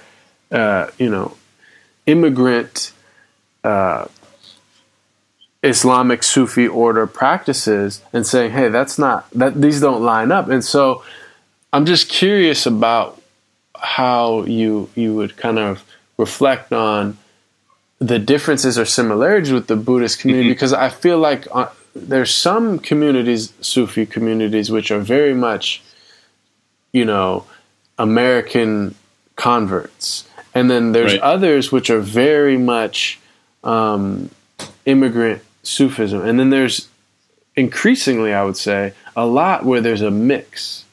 That's right. Yeah. And, and it's there's so many interesting parallels there, and, and, and I think part of the way I think about that is is these different approaches, these different centers. So, right, obviously in the Buddhist context, you think of something like a Zen center or a Tibetan Buddhist meditation center, and then you think of something like a Buddhist temple, or a Buddhist church, as some of them are called in, in uh, Japanese communities. Um, but really, uh, part of the way to, to, think about how these centers function is, is I, I, would argue that in some cases, in many cases, they're serving different needs. right? So if you think of um, the needs of um, a, an immigrant community, to have a community center where they can get together with people who share their background and they can network and they can maintain and preserve community. Um, you know, they can engage with their traditions in a way that um, connects them with with home, and they they do that together. And so those centers are serving a very different need than like you know a Zen center, where again it's it's for people who aren't so much questing for those things as they are for for transformation and transcendence. Mm-hmm. Um, and so I think, and then, and then of course you see uh, places where those things come together. So maybe one thing that comes to mind within the Islamic context is again to go back to the Bawa Muhaiyaddeen Fellowship. And uh, myself and, and, a colleague, Shobhana Xavier, recently published an article on this. Was uh, the shrine of Bawa Muhaiyaddeen is really cool in a way because it's it's one of the first uh, Sufi shrines in, in North America where for, for many Muslims and Sufis, it's, it's believed that there's a Sufi saint buried there, Bawa Muhaiyaddeen. And this uh, shrine is, is located on uh, the Bawa Muhaiyaddeen Fellowship's uh, farm just outside of uh, Philadelphia. Beautiful site. I mean, I strongly encourage anybody who uh, can get there to go check it out. It's a very, very cool place. And uh, beautiful mazar, beautiful tomb shrine built um, for Bawa Muhaiyaddeen's body. And what's so cool about this is is this shrine brings together uh, the, these various uh, elements, like we might call this sort of the convert uh, Sufis, the convert Muslims, and also immigrant Muslim communities. And the story of how they're brought together is quite cool as well. So Bawa Muhaiyaddeen has uh, first, and first of all, Bawa Muhaiyaddeen was a teacher who who really did, I think, unify people. Um, you know, he he was somebody who was actually invited in to North America in part to help deal with racial tensions in in Philadelphia. Um, you know, people there felt like we need somebody who's who's teaching you know oneness and, and bringing people together. And so, right when Bawa Muhaiyaddeen landed, you know, he had uh, African American, he had um, you know white followers, he had Jewish, uh, you know, go on down the, the, the, list of people from various backgrounds were were coming to be involved with with his group. Um, but what's so interesting about his shrine now is that the people who built the shrine when he died were primarily uh, his his convert uh, followers, many of whom understood Sufism in in a what we might say relatively universalistic way. Some were, as I've described, quite devout Muslims, but some weren't. You know, some related to Bawa more as as a guru, as a spiritual teacher. Um, so they build the shrine, and and the shrine then becomes a space of, of meditation uh, and and prayer. Um, but what's so interesting is at some point there is a Gujarati American uh, who goes and visits the center and, and has a, a, spiritual experience there.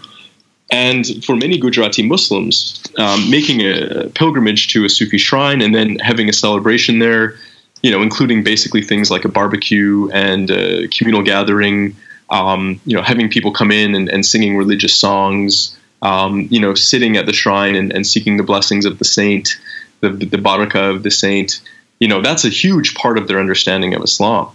And so he was thrilled to encounter this because he felt like, okay, great, now we can actually, you know, uh, replicate some of our uh, Indian Muslim practice here in, in North America. So he starts emailing and phoning his family and friends, uh, you know, primarily again Gujarati Americans across the eastern seaboard and, and beyond, and so they start uh, having what was called the Gujarati Family Gathering, and they, you know, by by within a few years of this discovery, there are hundreds of uh, Gujarati Americans, their their families, um, coming to this shrine and holding traditional Indian Sufi celebrations there, hmm. bringing in Sufi teachers from different traditions from their cultural background to recite religious songs and so you've got this fascinating confluence of, of these these converts uh, who at first weren't really sure what to make of this. They thought, "Wow, what's happening at the shrine?" Um, but they've they've kind of negotiated this this sharing of the space, um, and so I think that's one site where you see this very interesting um, connection, where you know people are, are using the site to preserve uh, community and religious tradition. But in a way they're all united in their seeking of transcendence. You know they're all they're all looking for some transcendence through the presence of, of the saint. Mm. yeah that is fascinating. Well when i read the book i you know i had a joke in, in my mind because um, I've had the opportunity to sit with uh, Dr. Sherman Jackson Oh yeah. uh, multiple times, and he wrote a book called Islam and the Black American, which is Yeah. a uh, an amazing book, and it really documents the um, trajectory, really, of Mhm. black people into Islam in the Americas. And, you know, he talks about what he calls proto Islamic movements. So the, the Right. Moorish Science Temple and the 5% Nation of Gods and Earths and the, Right. the, of course, the Nation of Islam being the largest. And, you know, it's just very interesting a lot of the things he says and he, but he really talks about this idea of black p- protest religion and how it all you know comes out of this kind of like self-definition vis-a-vis you know def, you know whiteness versus blackness and all this stuff. And and, and just you know black protest religion having a certain its own kind of canon and its own foundations w- across the board whether it's islam or christianity or even you could probably tie in things like rastafari and things of that nature but i was laughing when i read your book because i was like finally someone's writ written islam in the white american yeah. you know because Yeah.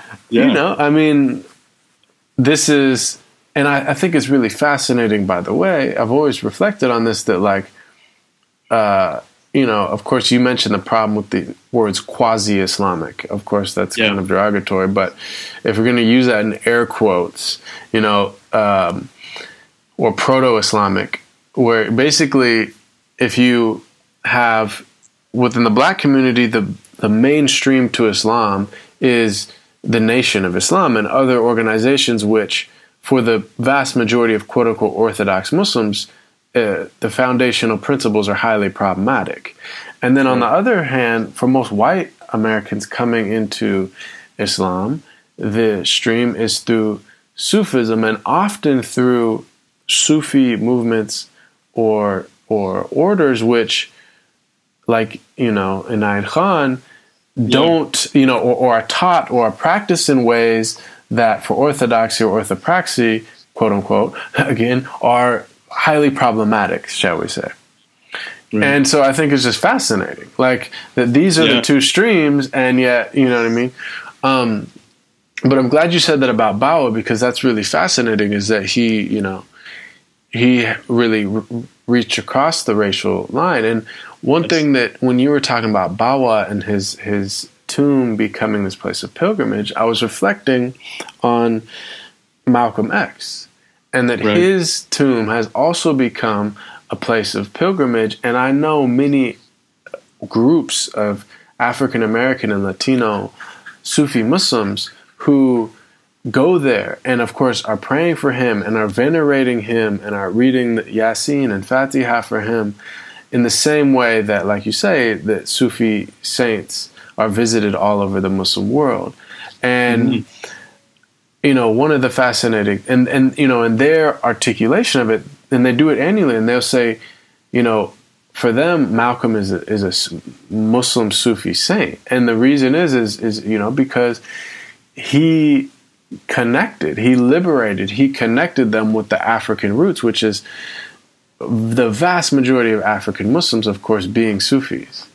And so that's oh. their ancestry. And it's really fascinating, too, because I actually read something recently which says 92% of Muslims in Senegal claim affiliation to a Sufi order. Right. And right, a huge percentage of the, the the enslaved Africans came from Senegal and things of that nature. So I think it's really fascinating, and I'm glad that in your book you did talk about the Tijaniya because the Tijaniya are very interesting in that, uh, especially the.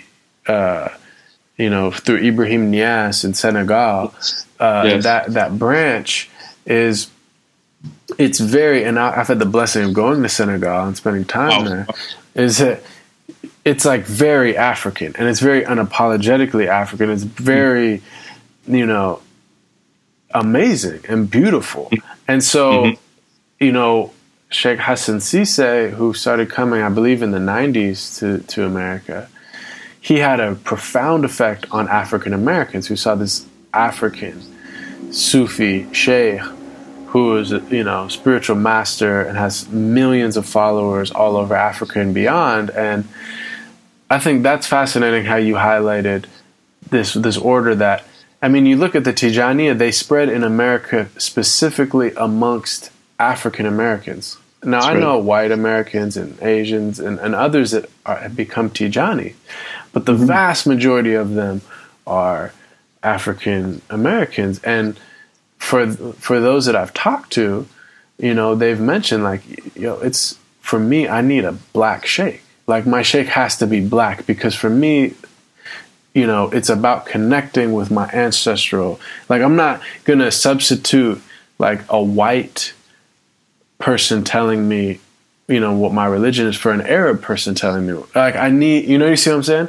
Right. So, yeah, I do. I do. And uh, so I just think it's really fascinating. And um, yeah, those are just some thoughts on that. yeah, well, and, and I think what, what's cool about that is it for me that, that makes me think of this this broader point that when you're looking at the different forms that something like Sufism is taking in North America, I think what you're partly seeing is is people's needs being different needs being fulfilled. Mm. You know, if you're a middle class white American who um, you know, is not getting what you need. You're not getting the spiritual juice that you need that uh, from from this sort of domestic local congregation of whatever background. So you go out on the spiritual quest for for transformation. You know, you you have certain needs that that you're seeking to be fulfilled. And so, you know, you will find that there are certain Sufi teachings that that do that. Um, if you're an African American who's looking to connect with with your identity that has been you know obscured and, and repressed over the centuries, um, and and to connect with a sense of Africanness and spirituality, well, there are Sufi orders that can fulfill that need, right? If you're uh, an immigrant Muslim who is trying to make your way in this uh, country and, and trying to at the same time connect with with who you are and your background and your community well, there are Sufi orders that that can help you do that, right? And so I think one of the th- things that I found interesting talking to Sufi teachers was, you know, sometimes they would say, look, the reason why we teach this particular way is because our sheikh told us, look, uh, you know, some people are going to need to learn it this way, so that's why you should you should do this, you know, and and they don't have a sense of this is for everyone like uh, Llewellyn Vaughan-Lee is another example where he said, look, the reason why we, we have a very formless approach to Sufism, he said there's no rituals of initiation. We have some very basic meditation practices, but it's it's a you know almost as formless as you can get of an approach to the spiritual path. But he said our teachers told us to teach it that way because it's going to work for some people. Mm. And he said other people teach it much more connected with ritual and tradition and, and Islamic life and practice because that's going to work for some people. And he said there's no problem here you know, we're not saying that they're doing something wrong and, and we're doing something right. We're just we're just meeting different needs. And so I think that's a very interesting way to think about it. Is is you know teachers from the past essentially starting to orient different traditions to, to meet different needs. And so to me, that's that's great. You know, there's nothing problematic in that. For sure. Yeah, man, I loved your book. And um, so Sufism in North America. Uh, what's the subtitle?